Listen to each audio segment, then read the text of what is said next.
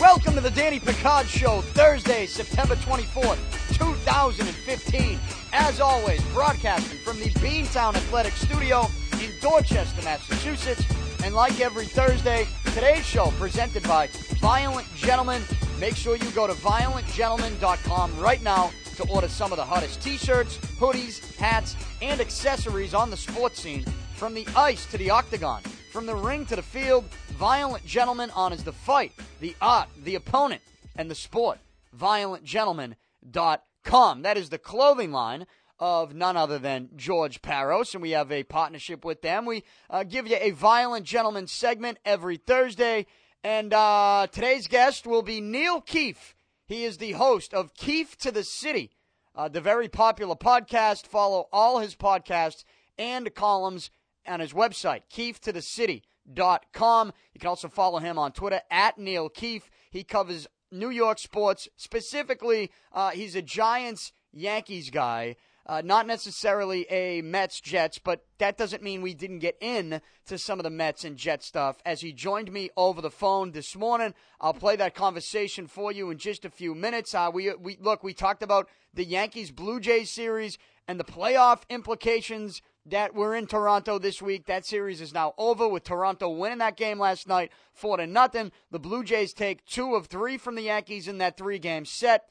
Uh, 10, 10, 11 games left for each of those teams as we get ready for the Major League Baseball postseason. Though last night you watched this game on ESPN, felt like a playoff game. Look, the Red Sox played last night. They're not in the playoffs, but I still watched the Red Sox. It's just last night, it's just, it was like two completely different sports with the atmosphere in Toronto for that Yankees Blue Jays game and the atmosphere at Fenway for the Red Sox and the Rays. I, I didn't watch the Red Sox Rays. In fact, I, I turned to the Red Sox and the Rays game right after the Blue Jays Yankees game was over, and it was just somewhat depressing, right? It, it was. To me, it was depressing.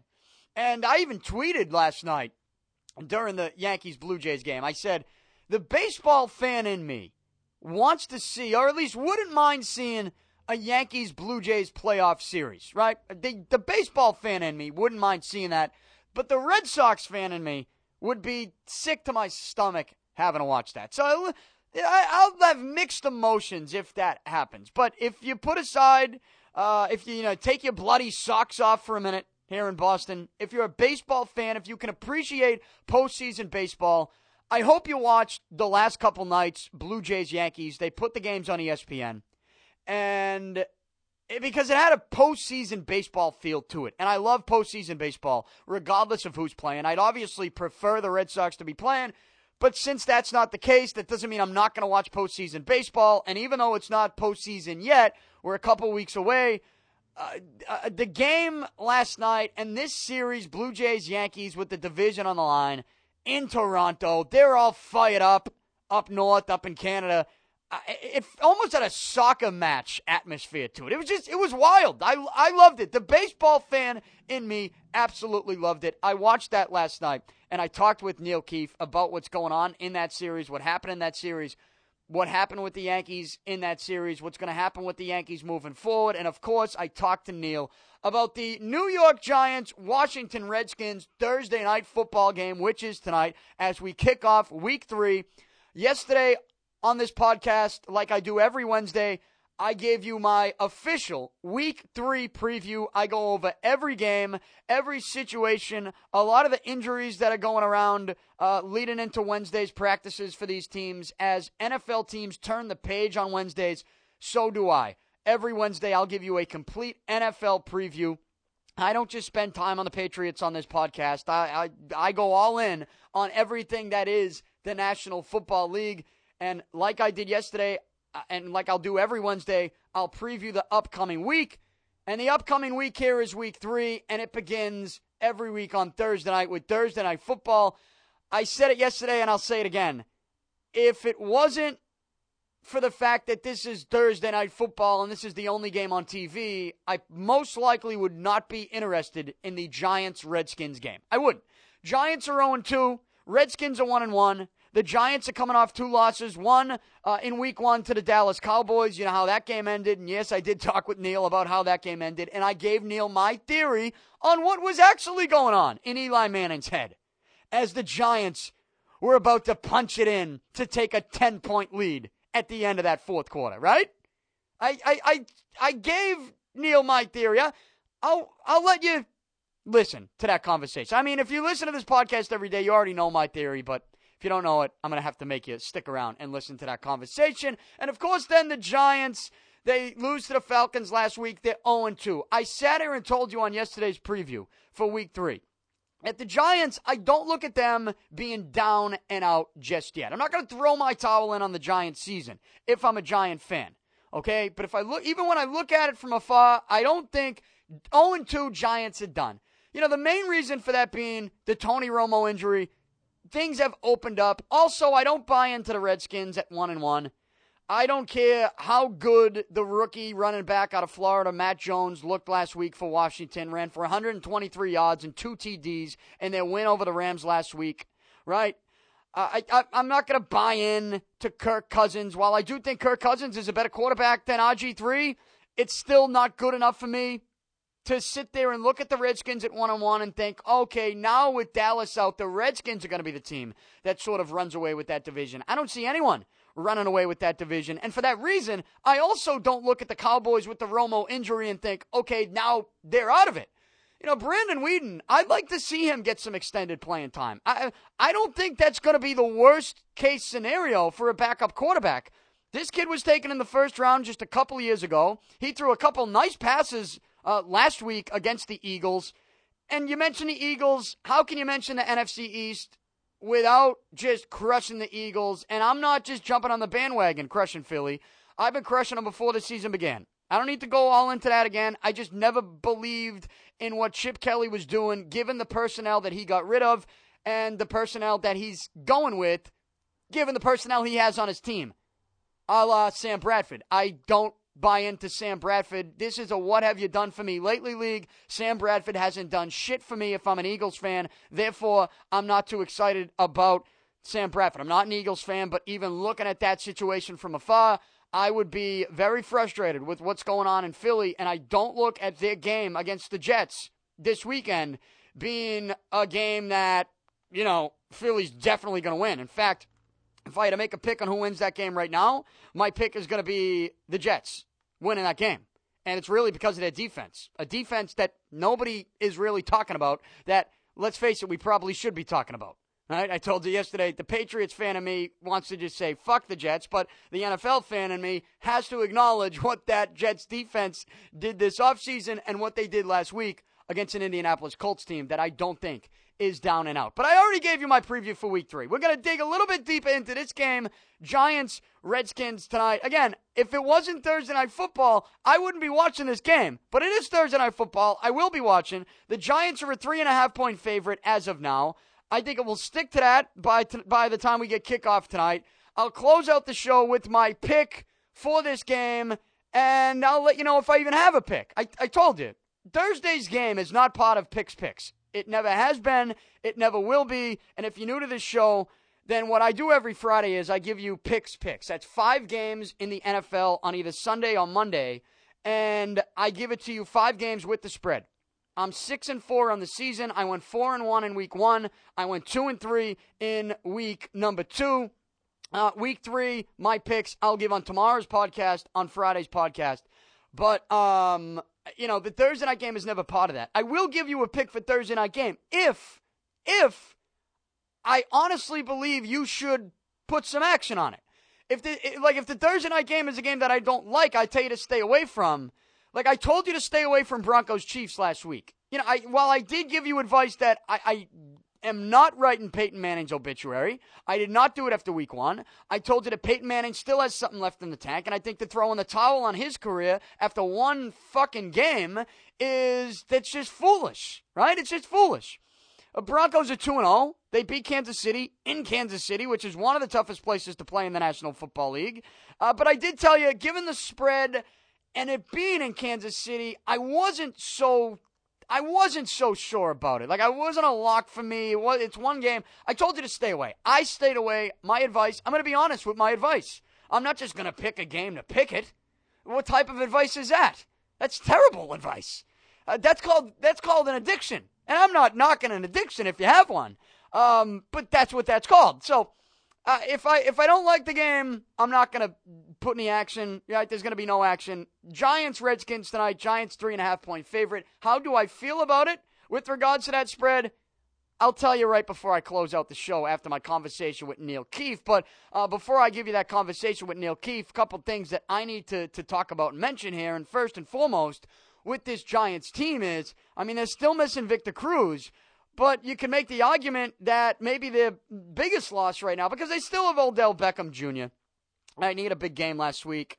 Uh, Eli Manning, you know, I, I don't I don't look at Eli Manning and think that he's someone. While you know my theory, I'm sticking with it. I'm, I'm I told Neil Keefe what my theory was. You got to stick around hear what that was. Um, I think it was just, it's an awful it's an awful mindset if that is true for a quarterback to have. But Eli let's face it, the guy's got two rings. The guy's, you know, he, he's made big plays in big games, and just because he got a big old contract that's going to give him 65 mil guaranteed, tied for the most guaranteed money out of any player in the National Football League with Philip Rivers. I don't look at Eli Manning and think that he's a, a some type of schmuck just because his Giants are 0 2. I think Eli certainly can lead this Giants team past the Redskins tonight, especially if this was, you know, since this game tonight is going to be in New York. I am just, I the Redskins, they're a little banged up too. They will not have DeSean Jackson again. I think he's going to miss a couple weeks here, right? And as good as Matt Jones looked last week, I just, I, I, I don't look at the Redskins and think that they're unbeatable because uh, I just, it's, they're not because they're not.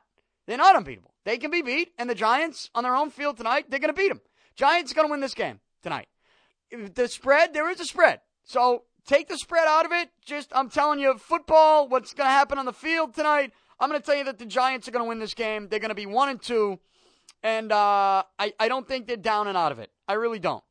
When you look at their division, especially with Romo going down, I mean, if Romo didn't go down, I would tell you Giants at 0 and 2, they have no shot. But, you know, Romo's injury opens some things up a little bit. I still think Cowboys will be good enough to sort of stick around in that race to the point where when you get Romo back, ultimately the Cowboys are going to win the division.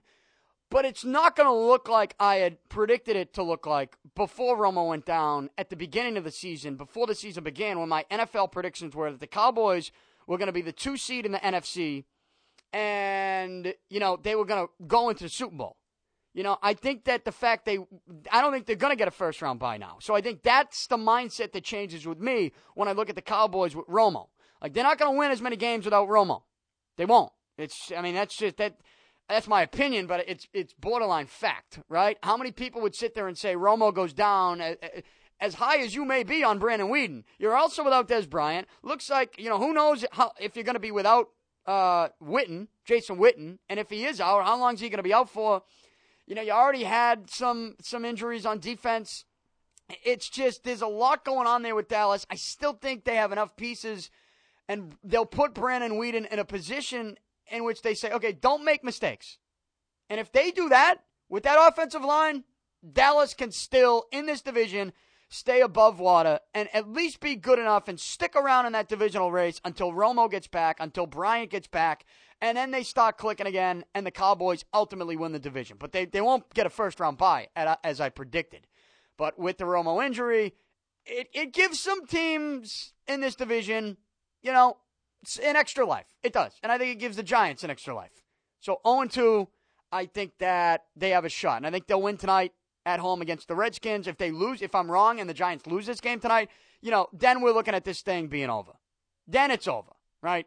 You know, then this thing is over. There's no way an 0 3 Giants team I'd be sitting here uh, being able to put my money on the Giants, you know, overcoming that. That's just not going to happen. So when I look at the Giants, uh, you look at their schedule. If they win this tonight, you know, they go look, they go to Buffalo. That's going to be a tough game. But then at home against San Fran, at Philly, I, I do think the Giants can beat Philly because, like I told you, I'm not high on Philly. And by the way, there is some news with, with the Eagles. Is DeMarco Murray is questionable.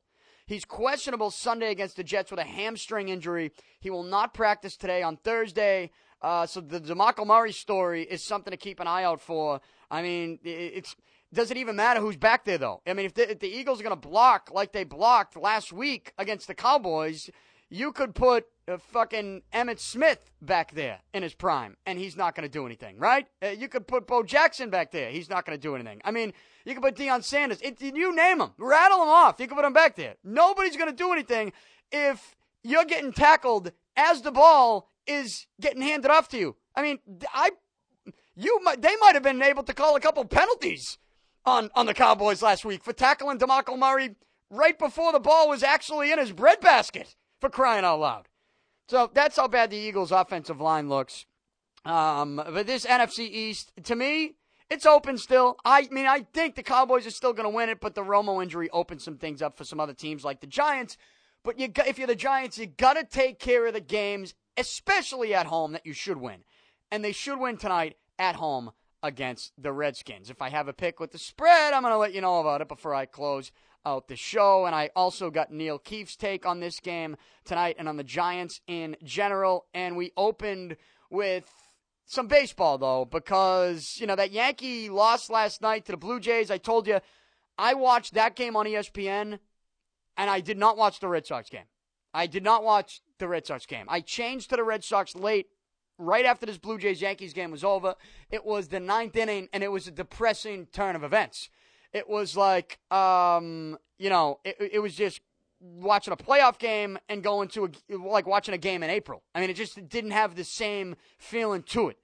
But the Yankee Blue Jay game last night, and if, if this, if what happened last night to the Yankees, you know, I, tr- I kept trying to think of what was going on, Joe Girardi and his pitching staff, and the decisions that Joe Girardi was making in the sixth, seventh inning of this game last night where it's the rubber match of this three game series.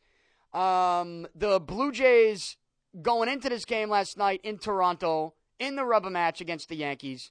Going into this game, the Blue Jays led the AL East over the Yankees by two and a half games. You know, so for the Yankees last night, a loss is the difference for, between a game and a half and three and a half. Now the Yankees lost last night, four nothing. But in the sixth inning, with you know this pitching matchup that you had, which was phenomenal, by the way. Ivan Nova, and then on the other end you had Marcus Stroman. Stroman, who's just electric, right? And he's all fired up in Toronto. Let's see, three and zero oh with an ERA under two since coming back from from his surgery, from his injury. So, uh, look, that you add David Price to that mix in Toronto. They were a scary team, and you know what? They're not playing with Tulowitzki right now. Tulowitzki's hurt. They they're saying he's going to come back maybe at the before the season's over or by the playoffs.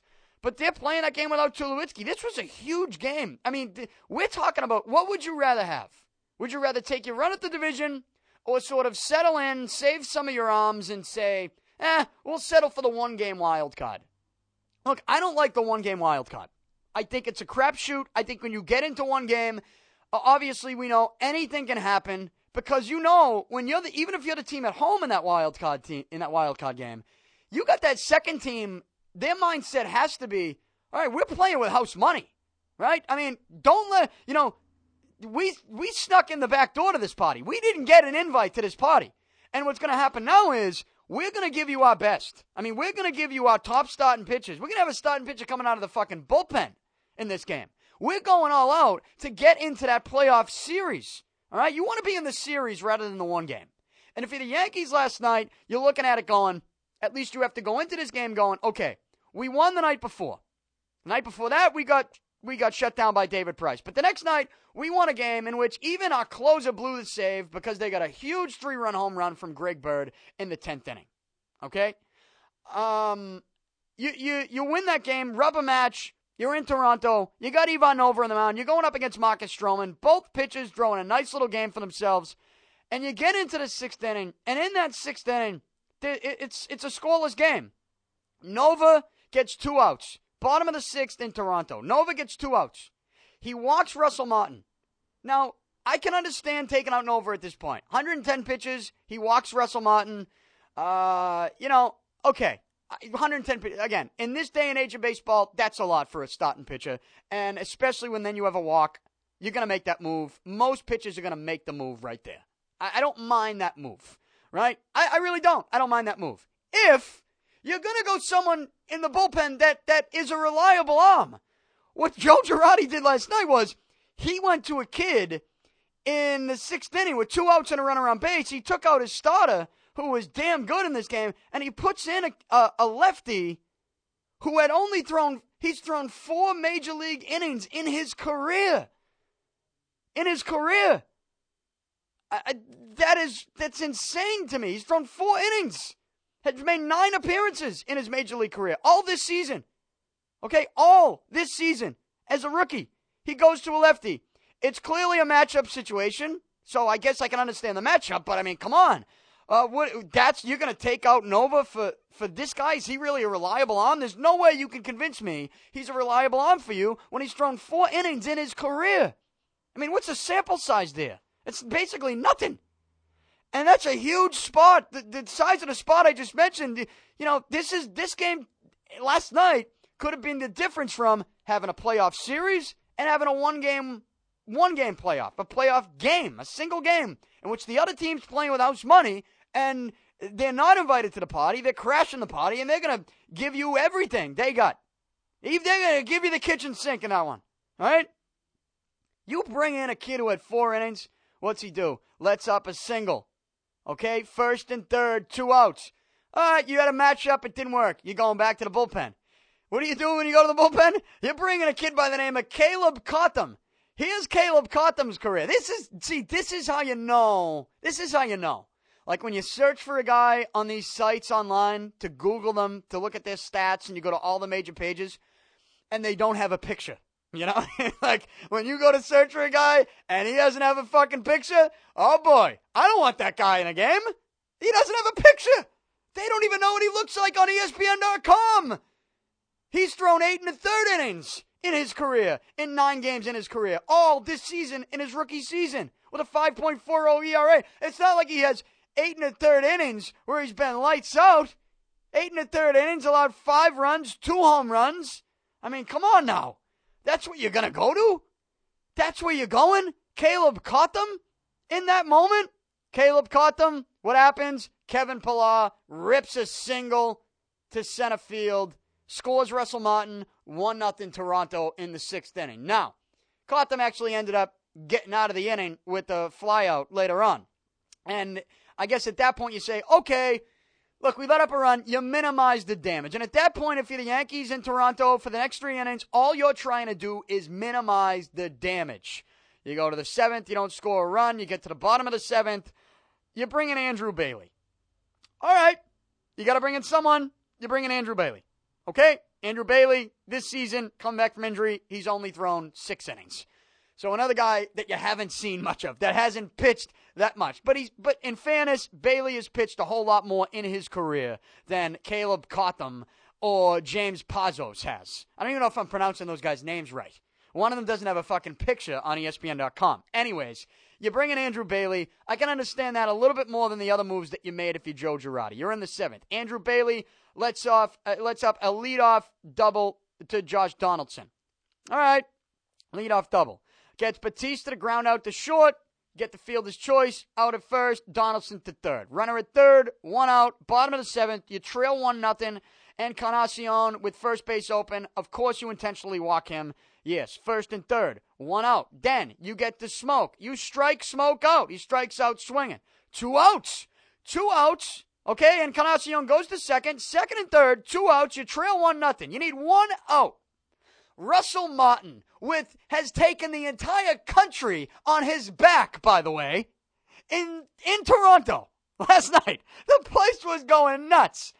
I'm sorry. This is not a spot for Andrew Bailey. This is a spot for Dellin Betances. I have no idea how Betances did, how you do not go out and get Betances. And it's not like the guy has been pitching uh, you know, his arm's falling off because he's been pitching all week since the previous Wednesday. He pitched the previous Wednesday, the previous Saturday, and then he pitched the night before. It, it, he pitched three times in a week. You can't throw him out for a fourth, and what really is, you know, the biggest game of the regular season given uh, the standings for the division. Right? There's a difference between being a game and a half out with 10 games left or being three and a half out with 10 games left. It's a big difference with that. So, to me, this was a no brainer. Are they going to go to Betances? There's two outs. Russell Martin's up at the plate. This is a no brainer. You get Russell Martin, I mean, with that dirty slider, 98 mile per hour fastball, get him with that dirty slider away. I don't understand. What? They don't go to Russell, excuse me, they don't go to Betances? No, they keep Bailey in. In fairness to Bailey, yeah, he's got a 1 2 pitch outside. Guess what happens? Bailey jumps off the mound heading to the dugout like he's going to get strike three called. The ump calls it a ball. Bailey jumps off the mound. Next pitch, very next pitch, you can't make it up. Russell Martin puts it in the seats. Three run home run. All of Canada is going nuts. I mean, Canada, I, did, did, can you ever, when's the last time you were able to say people in Canada were not watching preseason hockey? Honestly. And this isn't a knock on Canada. I love hockey. You know I love hockey. I think this is probably a knock on the Blue Jays organization. When when is the last time they've been able to say people in Toronto have been able to say we don't give a shit about the Maple Leafs game tonight because Russell Martin, we have uh, a guy up at the plate in the seventh inning with two runners on and two outs. I'm sorry, that's not a spot for Andrew Bailey. And I don't care what you say where Andrew Miller isn't available, which he wasn't, and you're thinking that Betances is going to be available late. No, no, no. Betances needs to come in. He needs to get that out, which he would have. Minimize the damage. You're trailing one nothing. Okay, you even throw Betances out in the eighth inning, and you have him go. You have him ring him up one, two, three. It's a one nothing game. Then you get to the ninth. That home run from Russell Martin was as devastating to that Yankee ball club as you could ever possibly imagine, as you could ever imagine. That's how devastating that was. Um, and I'm tr- the whole time I'm sitting there going, if this was you know, the Red Sox manager coming out, not going to our any of our reliable guys in either of those spots in the sixth and the seventh inning, I would have broken my TV. I would have broken my fucking TV. And Joe Girardi, I mean, and I, and I know the Yankees didn't score a run, but there's a huge difference from being down one nothing in the eighth and the ninth inning, giving your offense a chance, and being down four nothing in the eighth and the ninth inning and and it wasn't just they scored a couple runs. Russell Martin, you know, hometown guy, monster home run. Russell Martin has been in some spots in the playoffs now. I'd say playoffs. Last night wasn't a playoff game, but it certainly felt like it.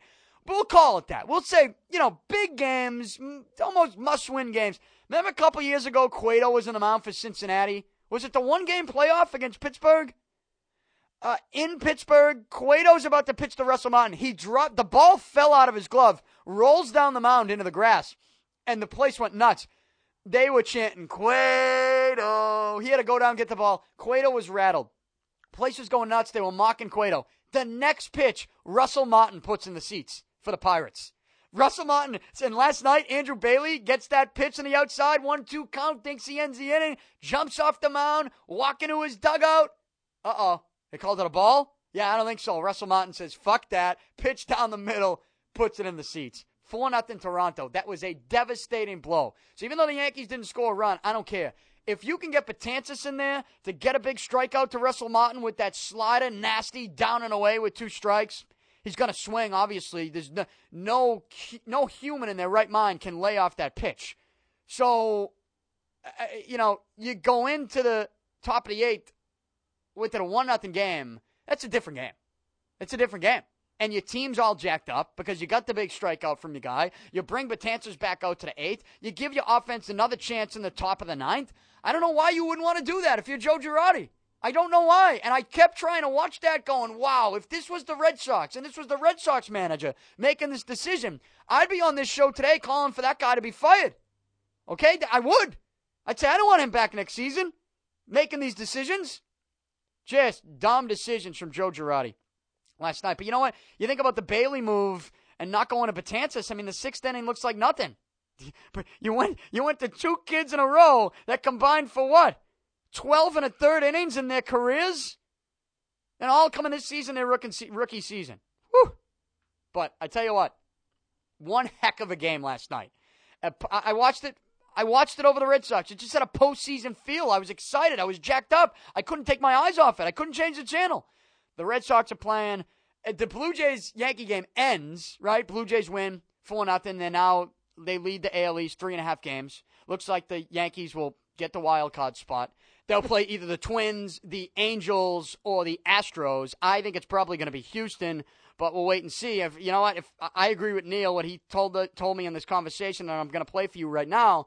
He said he'd rather play the Twins out of all those teams. If I'm a Yankee fan, I'm uh, yes. I, I need to play the Twins all day, every day in that one game playoff. That's what it looks like. But when that game ends last night, it becomes official. I, I actually come back to the Red Sox game I come back. I see a home run hit. Next pitch, Machi, the reliever for the Red Sox, he hits a guy, or at least he throws at a guy up and in. It's a slider. I do think it slipped out of his hands, right?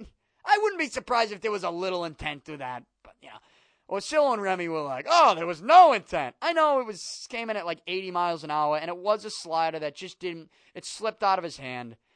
Eh, all right. Either way, he just sets up a home run. It doesn't look good. I can understand the umpire making that knee jerk reaction and throwing Machi out of that game. I can understand it. I think if he had another, if he if he had to do it all over again, and he and he realized how fast the pitch came in and what the pitch actually was, you know. But at that game, did it really matter? The Red Sox season's over. The Rays season is over. At that point, the ump just wanted to go home without a fight, and so I don't. Whatever. Get, get the game over with. Then you get another home run. You know, you bring in another guy. Another home run is hit. And uh, it's just, it was depressing. Nobody's in the seats at Fenway. It, it was very depressing. Very depressing. And I, I, can't wait till the Red Sox are back in the postseason race. But they got some work to do. Dave Dombrowski's got some work to do to give me that, you know, that real postseason baseball feel here in Boston. But even though the Red Sox aren't in it, that doesn't mean I'm going to ignore some of the other teams that are.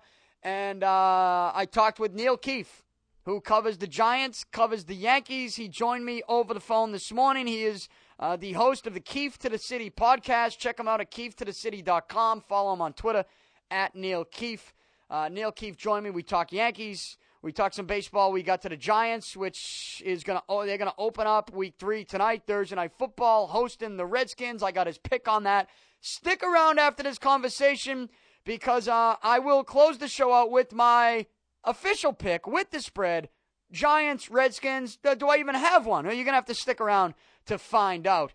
Uh, here is my conversation with Neil Keefe, presented by Violent Gentlemen. Go to violentgentlemen.com right now to order some of the hottest t shirts, hoodies, hats, and accessories on the sports scene. From the ice to the octagon, from the ring to the field, Violent Gentleman honors the fight, the art, the opponent, and the sport.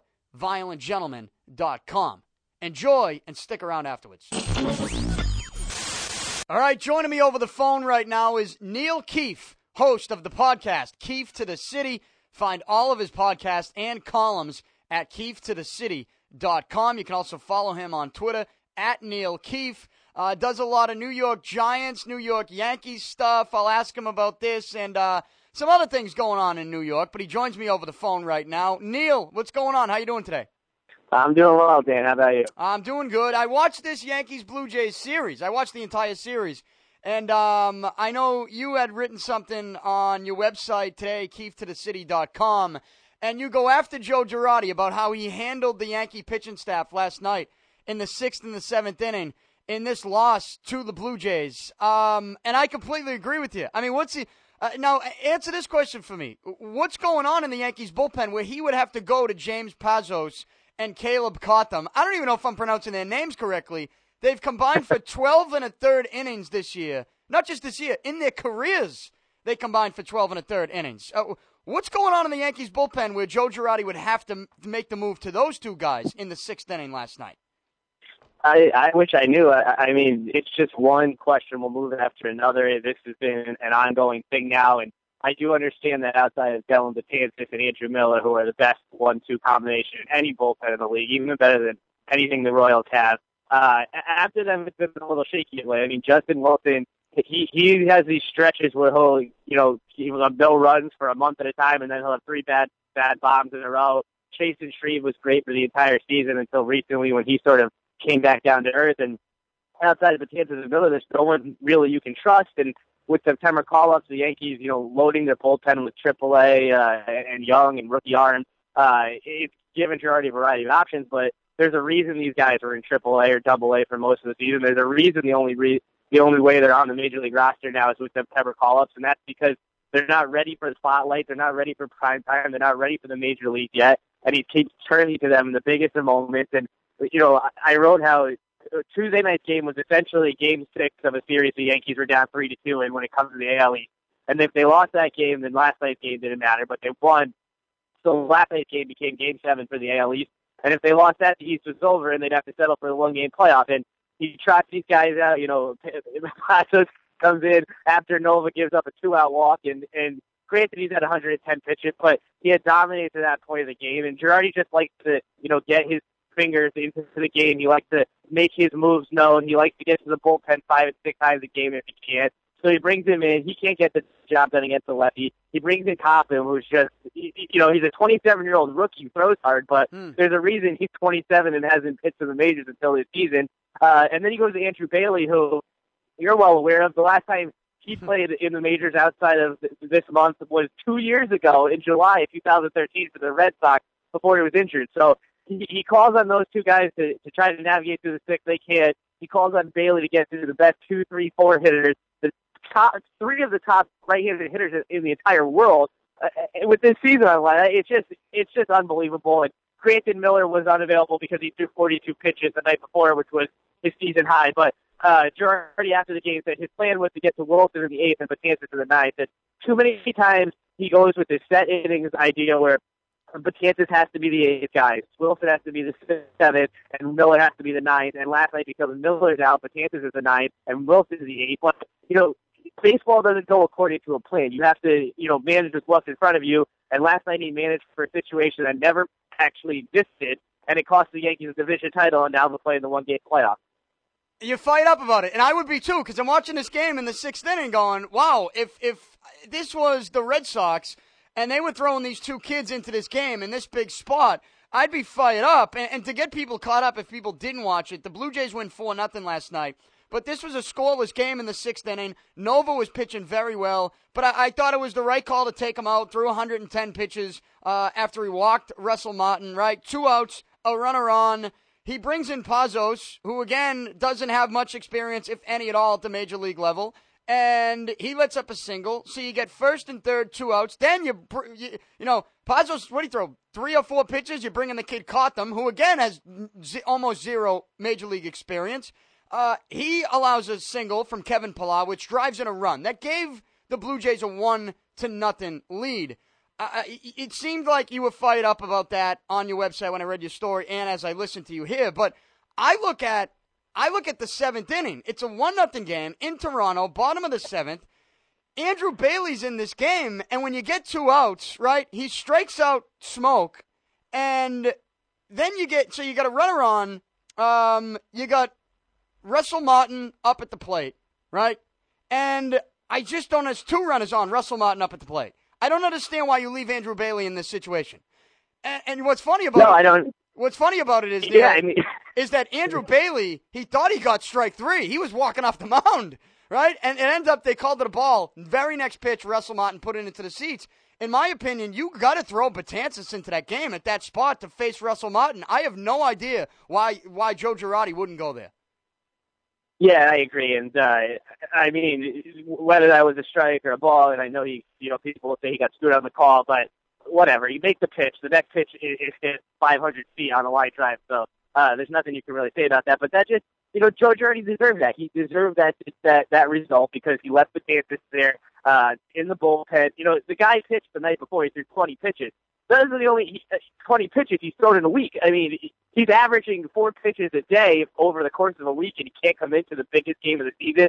And it just kills me that you know, this team has been together now for seven plus months. You got six months of spring training. They played 151 regular season games now. You know, the grueling MLB schedule is finally winding down, and with the season on the line, in the biggest moment of the season, he turns the guys who haven't even been with this team, haven't been on this team, haven't been in the major league the entire year or for their lives, and, and it just it honestly makes me crazy to think about because it makes no sense whatsoever that he would manage that game the way he did And uh, you know, I- I'm sure now that they play the White Sox four games, I'm sure he'll go balls to the wall here and you know uh, bring in Betances for four or five outs tonight, or Yeah. just something just to you know twist the knife on all the Yankee fans because really, I mean, you look at that, like you said, that seventh inning, that that's the turning point of the game. And granted, the Blue Jays did get one run, and the Yankees ended up getting shut out. So people like to say, hey, you know, you got shut out, you weren't going to win anyway. But that's not the case because playing down one run is uh, obviously a hell of a lot easier than playing down four. It's a different mentality when you go to the plate,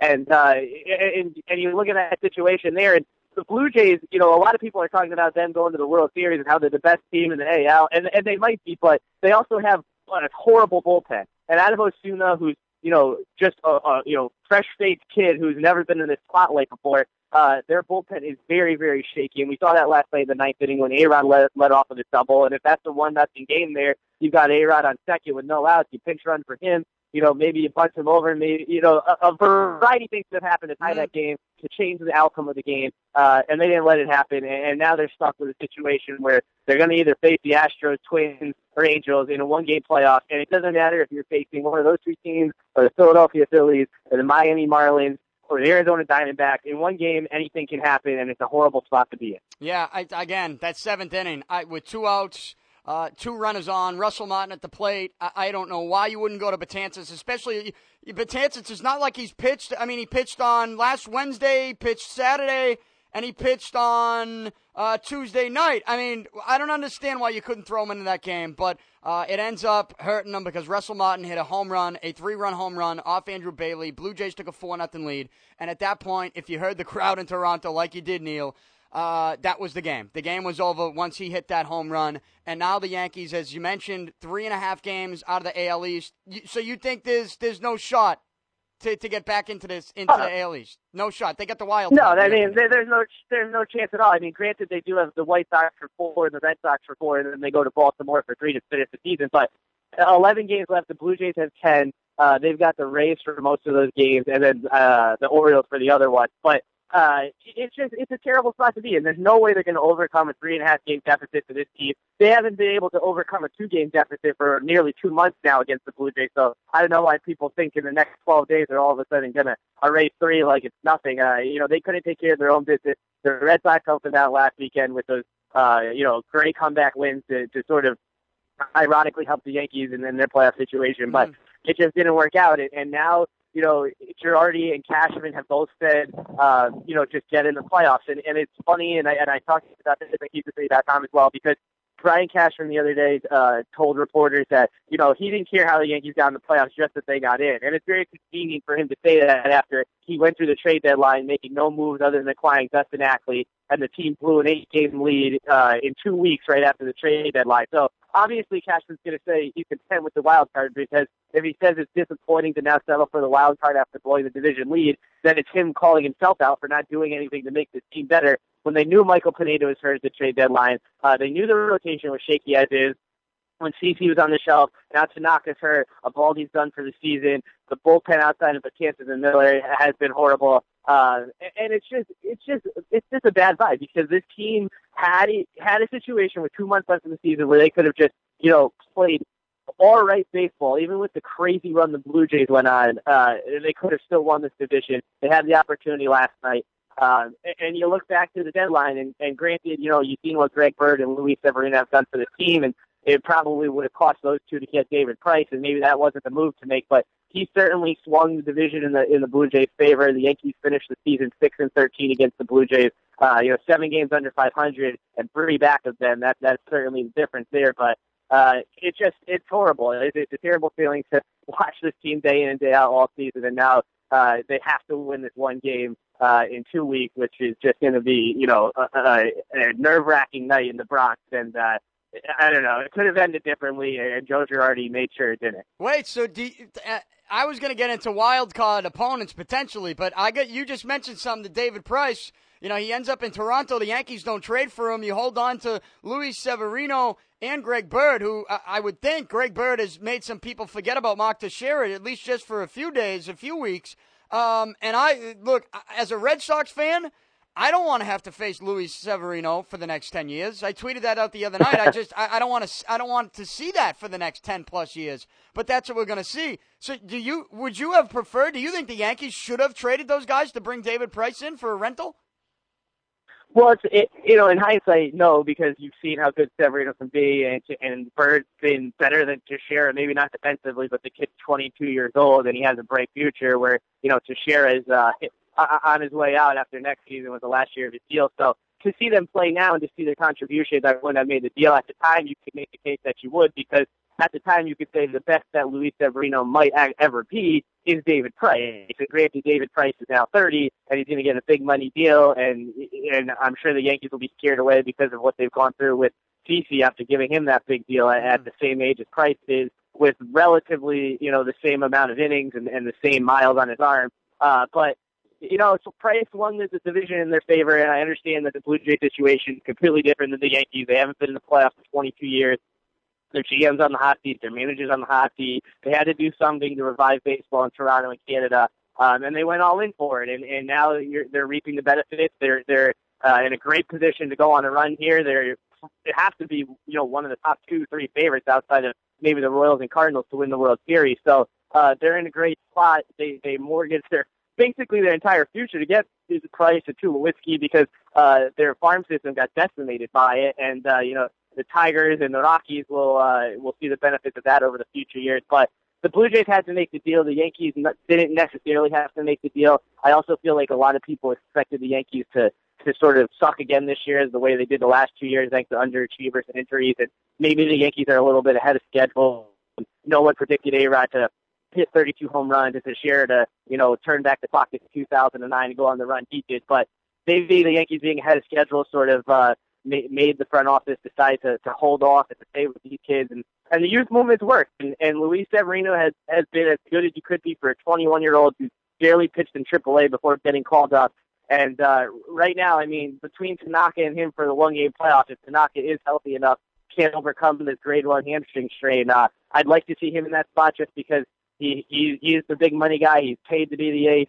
Uh, he's been in pressure situations before, and I just feel like to him, he would do everything in his power to not let this team down because you saw it when he hurt his elbow last year. You've seen it when he doesn't go out and give you a complete game shutout. He's devastated if he doesn't, you know, go start to finish and come close out the game. So to him, I feel like he would feel like he let everybody down, not just in New York, but his everyone in Japan as well if he didn't win that game. And Severino, I mean, I think he should be right there as well for the one game playoff. If, if Tanaka can't go, he should get the ball. And uh, I really think that outside of those two, no one in the one game playoff, whether you go Tanaka, then bring in Severino, and then go Betances Miller, those are the only four names that should ever see the ball in the one game playoff. I don't care in what inning or what situation, uh, but those are the only four people that should ever throw a pitch in that game.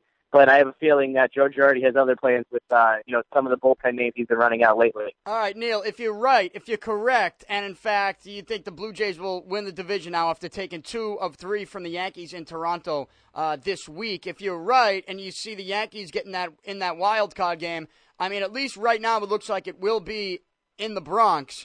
Uh, if you're the Yankees, who would you rather play in that game? And these are the teams that are closest to you the Astros, the Twins, or the Angels? Or I guess maybe I should ask, who do you think the Yankees shouldn't want to play out of those three? The Astros, the Twins, or the Angels?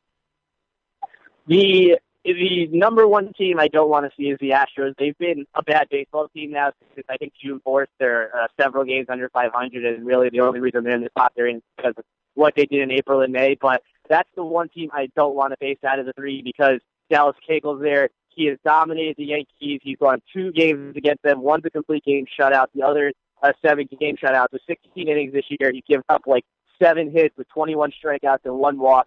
He's Cliff Lee 2.0 to the Yankees. If he pitches in that game, I could easily see them getting shut out. And then, you know, you got those big boppers in the middle of the order for uh, the Astros, and you've got Correa, you've got Altuve and Springer worried about in the base path. That game just has disaster rain all over it. I could see them getting shut out and just you know, one of those games like they lost the lead in the World Series or in the 2010 ALCS or the Beckett performance in Game Six of the 2003 World Series. Just one of those games where you, no one can put a good swing on the ball, and it's just you're just watching the season and, and counting the down the outs till the season's over. So that is the number one team I don't want to see. Second would have to be the Angels. Um, I used to be petrified of them in the playoffs until the Yankees overcame them in 2009 in the ALCS, but they don't really have the, the, the. They don't have, you know, out, outside of Trout. I mean, I guess Pujols can scare you, but he's a shell of his former self. He still has the power, but he doesn't hit for average. Um, and they just, I don't know, I just don't have any fear of the Angels anymore. And maybe that's, uh, you know, a little too much confidence because certainly any team can win the one game playoff. And that leaves us with the Twins, who I absolutely am praying the Yankees play. It's a team they've owned forever in the postseason. Mm-hmm. Um, they beat them in the 2003 ALDS, beat them in the 2004 ALDS, swept them in 09 in the ALDS, swept them in 2010 in the ALDS. Uh, they've owned the Minnesota Twins forever. They don't have an ace who really puts the fear of God into you as an opposing fan. Their lineup is nothing special. Joe Mauer isn't the Joe Mauer we saw in the playoffs, you know, five, six seasons ago. Uh, the Twins, oh man, they, I, yeah, I'm the biggest Minnesota Twins fan right now because that's the team I want to see rolling in here in 12 days. All right, well, there, you know what? Uh, stay somewhat optimistic because at least you're going to have postseason baseball. I mean, I switched, I changed the channel from that game last night, which was pretty much like a playoff game. And the first thing I see is Red Sox reliever uh, Machi hits a guy with a slider. They, they throw him out of the game. And next thing you know, someone rips a home run off the Red Sox, and I'm like, and nobody's in the crowd, and I'm going, what the fuck is going on here? Like, I, this is not what I changed the channel to watch. But um, I watched Yankees Blue Jays last night, and and I actually, yeah, I tweeted last night too, and and I took some heat for it uh, from some people in Red Sox Nation. I said, yeah, I wouldn't mind watching a Blue Jays Yankees playoff series. Like, I wouldn't mind watching that. The baseball fan in me wouldn't mind watching that. Now, the Red Sox fan in me you know, it makes me makes me sick to my stomach having to having to watch something like that. But the baseball fan in me wouldn't mind it, uh, and and I think that could be possible. And if it's anything like what we saw this week, it's going to be one heck of a playoff series. So stay optimistic because at least they have playoffs. But uh, I'm not so sure, Neil, you're going to be as optimistic about your football team in New York right now. And and you're not a you're not a Jets guy. You're a Giants guy, right? And and so I'm a Giants guy. Thursday night football tonight. Giants are three and a half point favorites, mainly because it's in their own building. They host the Washington Redskins. That's another reason why they're three and a half point favorites. Giants are 0 2, looking for their first win. The Redskins are 1 and 1. Uh, what are you expecting from the G Men tonight on Thursday Night Football? I think they have to win. I mean, I thought they had to win last week. They didn't win. They caught a lucky break with Romo being hurt, Dez is out, Witten's banged up, the Eagles are a mess, and the Redskins are the Redskins. So only in the NFC East could you be 0-2. And even if they lose tonight, what's crazy, at 0-3 with two divisional losses, it's not like their season's over now. I don't want them to lose. I They shouldn't lose to the Redskins at home on a short week. Uh, but it's, it's the New York Giants. They've been like this my whole life, no matter who the coach is, who the quarterback is, what the personnel is. It, it's the same thing. Every win is is is as painful as a loss because you have to eke it out in the final minutes, or you're blowing games like they did on Sunday Night Football in Dallas, which I still don't understand what happened there in the final minutes, or last week against Atlanta when they couldn't put the game away and it came back to screw them over. Uh, that's Giants football, and and we're at the point now with uh, you know Tom Coughlin was able to survive a second half lapse in 2012 because he won the Super Bowl in 2011. He was able to survive two back-to-back losing seasons the last two years because of his, his two Super Bowl wins. But he's at the point now, owing to Eli just got an $84 million extension for four more years. Uh, I mean, this this culture with this team is just bad right now. And as a fan, it's the same thing every week. They're undisciplined. They have too many injuries. Uh, they take stupid penalties. It's it's the same thing over and over again, week in, week out with the Giants. And going back to Week Nine in 2012, coming off their Super Bowl win, they were six and two, and they had a chance to lock up the NFC East. They finished that season three and five. The next year they went seven and nine. Last year they went six and ten. So if you go back to Week Nine, 2012, this team is 16 and 26, and four of those 16 wins are against the Redskins. So if you take the Redskins out of the league, they're 12 and 26 against the rest of the league. They've been able to beat up on the Redskins. They'll have to do that again on Thursday night. And you know, I was so pumped to, to go to this game and go, you know, see the Giants uh, while the weather's still nice. It's Thursday night football, and now I'm on the fence if I should go or not because uh, I just feel like it's just going to be a crappy Giant Redskin game, and everyone will watch it because it's the NFL and it's football, and and there's you know not much else going on. The playoff races in baseball are are pretty much uh, fading away until the postseason begins. But uh, I just have a feeling it's just going to be an awful game. But hopefully the Giants, you know, can run them out of the building and win the way they did last year on Thursday Night Football in September against the Redskins. I think it was like 45-14. So they need one of those wins. They need something big to turn the season around because after blowing weeks one and two and looking and seeing that they could be two and zero right now with uh, quality wins against the Cowboys and the Falcons, they're 0 2, and the season is spiraling out of control, just like the last two did. I, I wasn't going to ask you about that Week One debacle until you brought it up, but I, I have to. While I have you, I have to. I have to give you my theory on what I think was going through Eli Manning's mind as he told his running back to not put it into the end zone, right? And he's going to say, "I know this is Eli's excuse that he thought the cow, you know, he thought the Cowboys were out of timeouts." You know what I think he thought, and and he would never admit to this, and he'd much rather admit to something like, a, you know, how many timeouts he thought. You know what I think happened? I think Eli thought the game was tied. I think he thought the game was tied. I don't think he thought the, that they were up 23 20.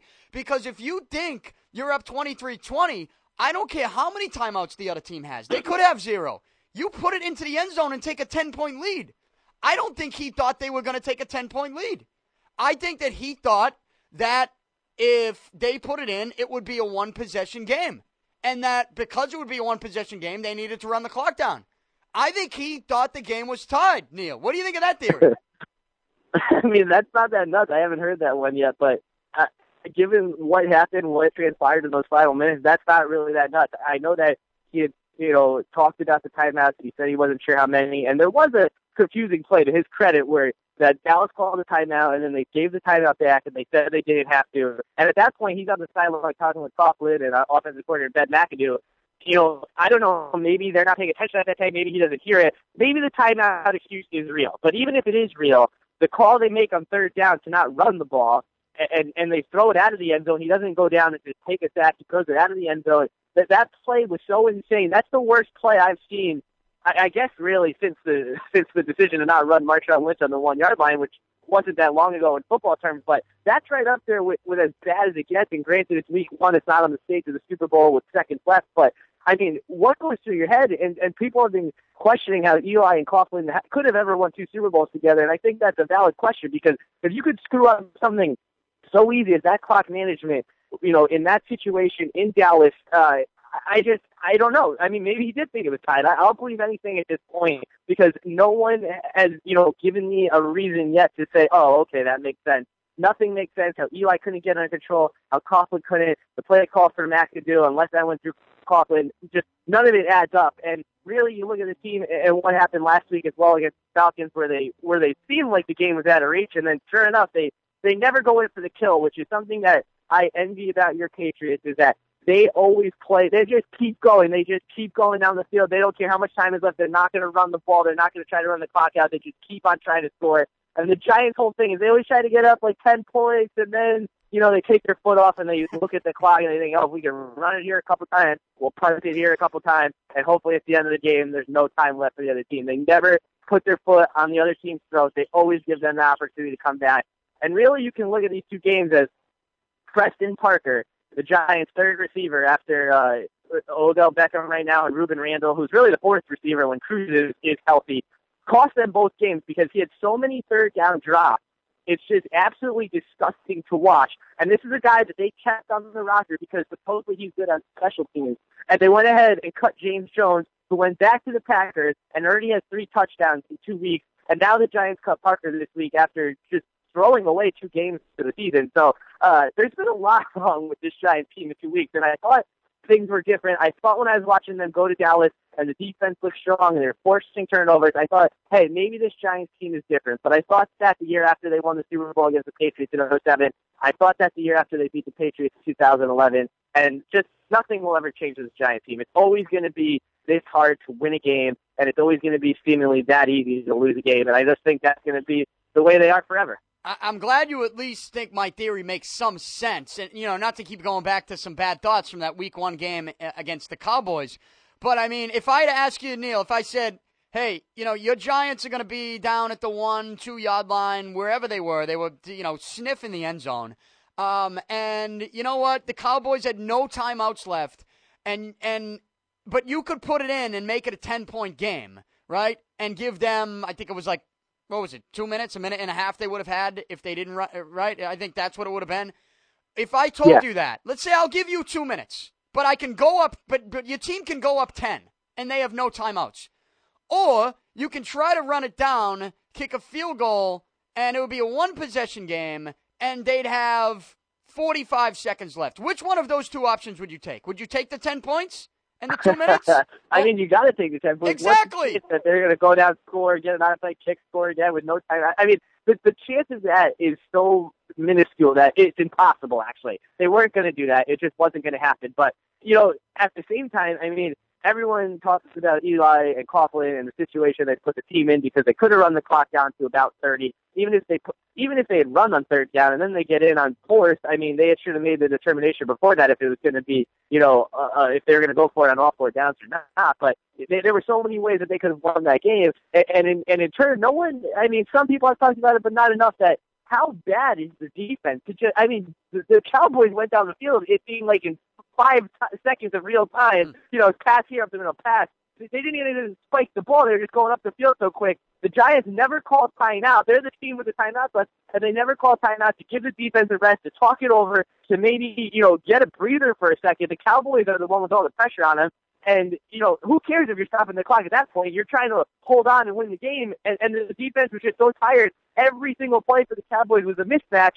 I, I, it, it was it's unbelievable. I just I can't even. You know, I thought I was over it. You, you started talking about it again, and now here come all these bad memories two weeks later. So, uh, I mean, that's as bad as the Giants was. That's that's up there with, you know, the miracle at the New Meadowlands a couple of years ago in 2010 when they had the 28 point lead over the Eagles with what was the eight minutes left and blew that, and then the punt return for DeSean Jackson to win the game. I mean, this is as bad as that. Granted, that cost them a postseason appearance, but this might, at the end of the day, who knows with the way the NFC shakes out. I mean, that divisional loss to the Cowboys, that could be a tiebreaker that comes back to screw them over later in the season. And uh, you, you just can't have mental mistakes like that in the NFL. And for a guy like Coughlin, who's you know one of the most well-respected coaches, not only in the league now, but in history, really, when you think about what he's accomplished, for him to to not have that situation under control, I mean, that's something that you would never see in New England. I, I mean, it's it's just something that the, the Patriots they would that they would never blow a game like that. They would they would be the beneficiary of games like that because things always seem to work out well for them. But they would never let that happen. I can't believe Tom Coughlin let that happen. I have no idea what Eli Manning was thinking. Uh, they they better win on Thursday night against the Redskins because uh, if they're 0 3 uh, with 10 days off until their next game, it's it's going to get really ugly here in New York, especially if the Jets can win again this week because it looks like the Jets are actually the you know the team to beat and, the team to be in New York right now. Yeah, I'll get away from that. And before I let you go, though, uh, this this NFC East, you know, I look at the Cowboys and I look at the Romo injury. I mean, when you say that the Giants they could lose tonight, I don't think they will. But when you say they could lose tonight to the Redskins, be zero and three, and still have a chance. You only say that because Romo is injured, right? That's like that's the only reason you say that.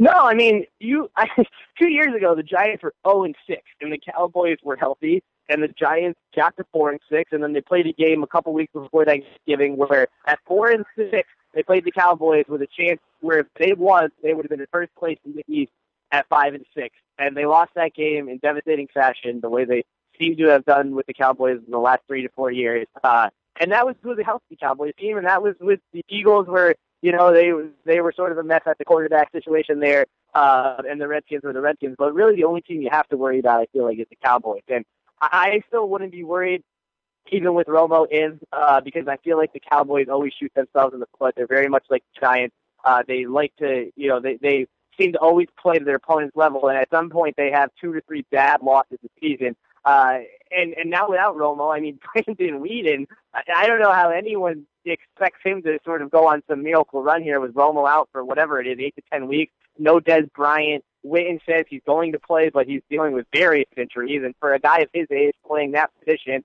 to have various injuries already after two games uh, is pretty incredible. And the Dallas defense, I mean, they're not even good. The whole the whole reason the Giants couldn't have run up the score on Dallas is because their offense is so good at holding onto the ball. I mean, they, their first drive, it was like eight minutes of real time. NBC went to their first commercial, and, and the Dallas was up three nothing. And, and the first quarter, the first half was probably like 35 minutes of real time. So Dallas's whole thing is they just, you know, play ball possession, and, and they're not going to be able to do that with without Bryant and I guess they're going to throw to Williams and Cole Beasley, and I, I just I just don't see it. And at 0 3, the Giants would still be alive. Now, I don't want them to be put in that situation because you lose to the Redskins at home. Uh, I don't think your season's going anywhere uh, as it is. But if they win tonight at 1 and 2, the Redskins will be 1 and 2. They'll have the tiebreaker on the Redskins. The Eagles be 0 and 2, and the Cowboys will be 1 and 1. Uh, it's anyone's division, and maybe we'll get a seven and nine, maybe even a six and ten champion out of the NFC East this year. All right. So finally, you know, you're running around New York City today, and you're spreading the word that uh, my theory, Eli.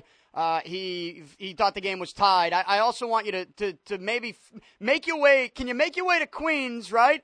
And I want you to, to go into Citi Field, and I want you to give Matt Harvey this one stat uh, that I threw out yesterday that people were talking about after learning of Yogi Berra's passing. Um, the stat is that Yogi Berra, he caught both games of a doubleheader 117 times. I need you to get that stat in the hands of Matt Harvey ASAP. well, you know what's funny about that is I texted you after I heard you say that yesterday, and the crazier stat is that he only struck out 12 times in you know almost 650 something plate appearances in 1950, which is just insane. But I asked someone after I heard, because I hadn't heard that doubleheader stat before, which I thought I knew just about every crazy Yogi stat there was. And I said, uh, I said to my girlfriend, I was like, how many times do you think Yogi Berra caught both games of doubleheader in in his career? She was like, I don't know, five.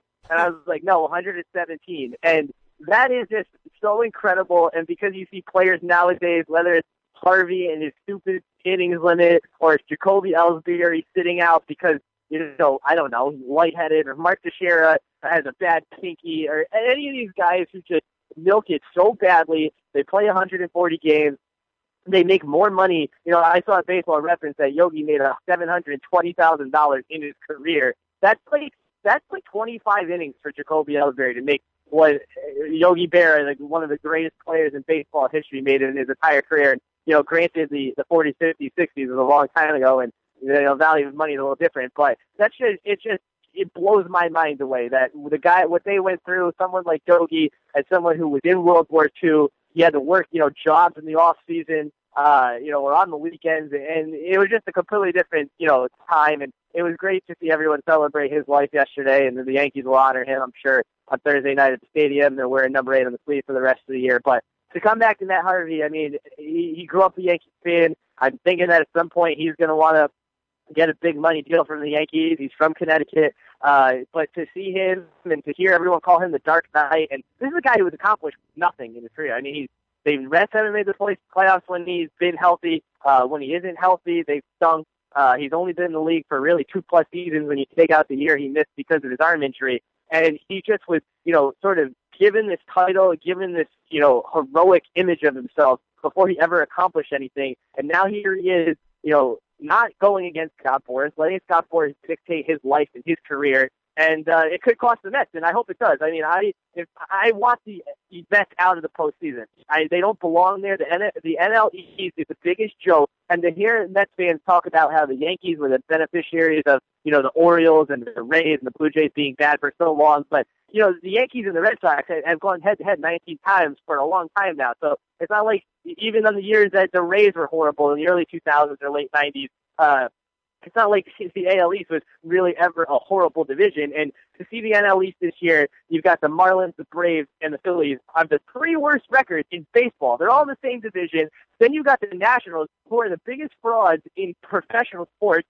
Uh, and then the Mets, and it's it's so easy to win that division that I, I don't know. It just I hope they play. I hope Kershaw and Greinke go out complete game shutouts. I want them out of the playoffs I just can't deal with the Mets fans right now thinking that you know this team is so high and mighty uh, when, they're just walking into the playoffs, but actually backing in. I mean, they lost two games in a row to the Braves, who are the worst team in the league right now, even worse than the Phillies. So uh, I hope Matt Harvey somehow screws this up. I hope they screw up Jacob DeGrom. I hope everything goes wrong for the Mets. I hope they're out in three games next week, and uh, you know, and everything is right in the world. Hopefully, the Yankees win that one game playoff, and then they have their shot with the Royals and Blue Jays. Uh, and, and we'll go from there. But yeah, the Mets they they have to go away as quickly as possible. Yeah, I mean, I've always said this about teams in the postseason: if you got the rotation and a dominant rotation, anything can happen when you get in. And and certainly, you know, the Mets they have that rotation if Harvey pitches. The question is, you know, how how much is Matt Harvey going to pitch? And if he does pitch, Are they going to yank them after the fourth or fifth inning, much like they did last weekend, which is just a pathetic story if you're a baseball fan, especially if you're reading some of the stats uh, and some of the things that, that Yogi Berra did in his day when he was playing. Uh, Neil, before I let you go, real quick, just a pick for tonight Giants, Redskins. And, and take your Giants jersey off for a minute. Take your Eli jersey off. What's going? Just a pick. Giants, Redskins tonight. I think the Giants, and I think they cover. They've done well against the Redskins uh, in recent years. Like I said, I mean, the 16 of their only wins the last three and a half years are against the, uh, or two and a half years are against the Redskins. They always play them well. They play them well at home. Um, it's a short week. The Giants are desperate right now. They have to get this win, and they just they're just a better team. I mean, granted they're 0 2. I heard you, you know, you say the other day you talked about the 0 2 teams in the league, and the Giants are, are really better than what their record says they are, which Bill Parcells, you know, his famous saying, he wouldn't go along with that. But you've got Eli, you've got Odell Beckham, you know, that's much better than anything the Redskins are throwing out with Kirk Cousins tonight. Uh, and, and the thing is, I, I feel like, you know, Shane Vereen, he had a huge game the other day, and, and I obviously remember him from his Patriots days, and you do as well. And uh, he's a he's a big part of this offense now because Rashad Jennings just yeah he's all right, but Vereen's really been the go-to guy, and it sucks that Cruz is out again, and hopefully he'll be back in week four because uh, you know, Beckham and Cruz have only played one full game together in two years because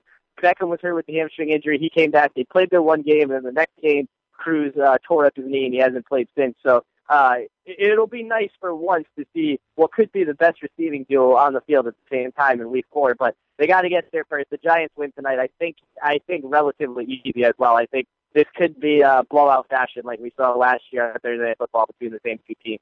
All right, he is Neil Keefe, host of Keefe to the City podcast. You can find all his podcasts and columns at keefetothecity.com. Follow him on Twitter at Neil Keefe. Uh, Neil, great job. Thanks a lot. As always, we'll talk to you soon, all right? Thanks, Dan. All right, great stuff right there from Neil Keefe. Uh, covers the Giants, covers the Yankees. We talked a couple other New York related uh, storylines. But um, I told you to stick around afterwards because I'm going to give my pick for this game tonight. Giants, Redskins. Do I have a pick? Um, I do have a pick actually for you. I, I feel comfortable. I told you I think the Giants are going to win this game tonight. Um, I think that they're going to win by at least seven. I think at home, having no wins. I think there's a little you get a little extra motivation when when you're winless, especially you. Look, the pressure can get to you, but I, I don't think Eli Manning. I don't. I just. I don't think he feels that pressure. To be honest, I really don't. And, um, you know, the football fan of me tonight is going to pick the Giants, and I'm going to watch this game, and I'm not just picking the Giants to win. I'm going to tell you to take the three and a half. They're a three and a half point favorite. Uh, they're at MetLife, at New Meadowlands. The Redskins are going to go in. I think it's going to be a tough game, but I think it's one of those ones where it's it, look, it's a one touchdown game. Would you consider a one touchdown game between two divisional teams uh, uh, a, t- a tough game? I would. I would consider it a tough game. And you know what? It, it, it, I, I, I envision this being, you know, a Giants having a 10 point, jumping out to a 10 point lead, Redskins cutting it to seven, Giants getting a field goal, this being, you know, between 10 and 3 all night long, and maybe the Redskins getting a, a field goal late, you know, cutting the Giant lead to seven having an opportunity maybe for an onside kick and not getting it. Giants win by seven. That's how I think this is going to play out. But I do think it'll be a tough game. Not saying it'll be a pretty game. So I'm a little, but I don't know that it's going to be a, blowout, right? I don't, I don't think so. I think Giants win by a touchdown, and that will cover for you. So make sure you take the Giants tonight minus three and a half. But hey, it's not picks picks because that's tomorrow. Every Friday, I give you five games with the spread in the National Football League for the Sunday games and maybe the Monday game if that's if I feel comfortable with the Monday night game to add it to my pick. So that is tomorrow. I'm here five days a week. DannyPicard.com. You can also subscribe on iTunes, really anywhere that podcasts are available. Follow me on Twitter at Danny Picard. Like me on Facebook. Uh, anything that goes on tonight in the baseball postseason race, I'll break down tomorrow, but I will also break down Giants, Redskins, and again, Picks Picks tomorrow. Talk to you then.